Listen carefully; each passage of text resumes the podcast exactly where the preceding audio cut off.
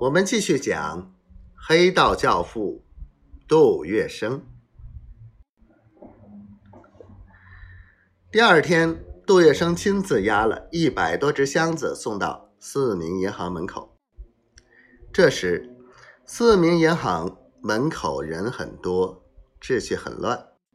杜月笙让人从汽车上搬下1只箱子，打开，说：“各位客户，请不要拥挤，四民有的是钱，请放心，都能兑到大洋。”说完，他挥了一下手，有一个手下人把箱子打开，人们一看，果然是一叠叠光亮的银元。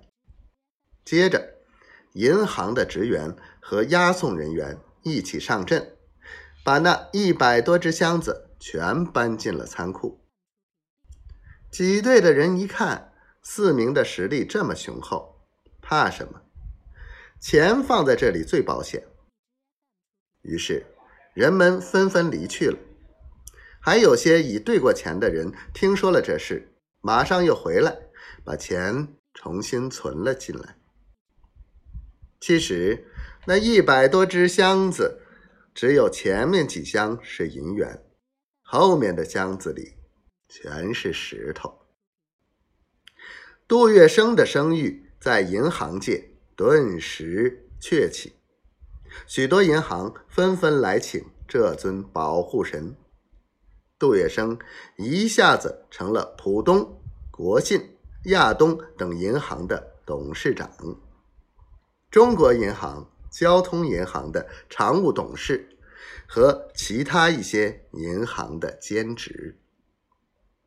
陈光甫为答谢杜月笙的援助，把50万元无息贷款存进了经营不善的中汇银行，还将商储的一部分业务转送给他。杜月笙得此援助，立即扩大中汇在实业界的经营范围。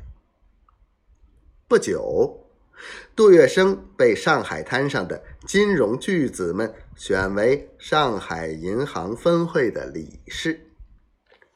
自此，他白象人的外袍外面又罩上了一件金融家的绅士长衫。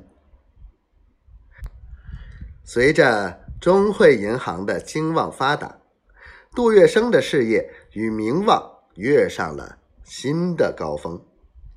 到抗战前夕，上海滩上请他列为董事监事的银行、钱庄、信托公司多达70余家，有一些公司还请他出面任董事长。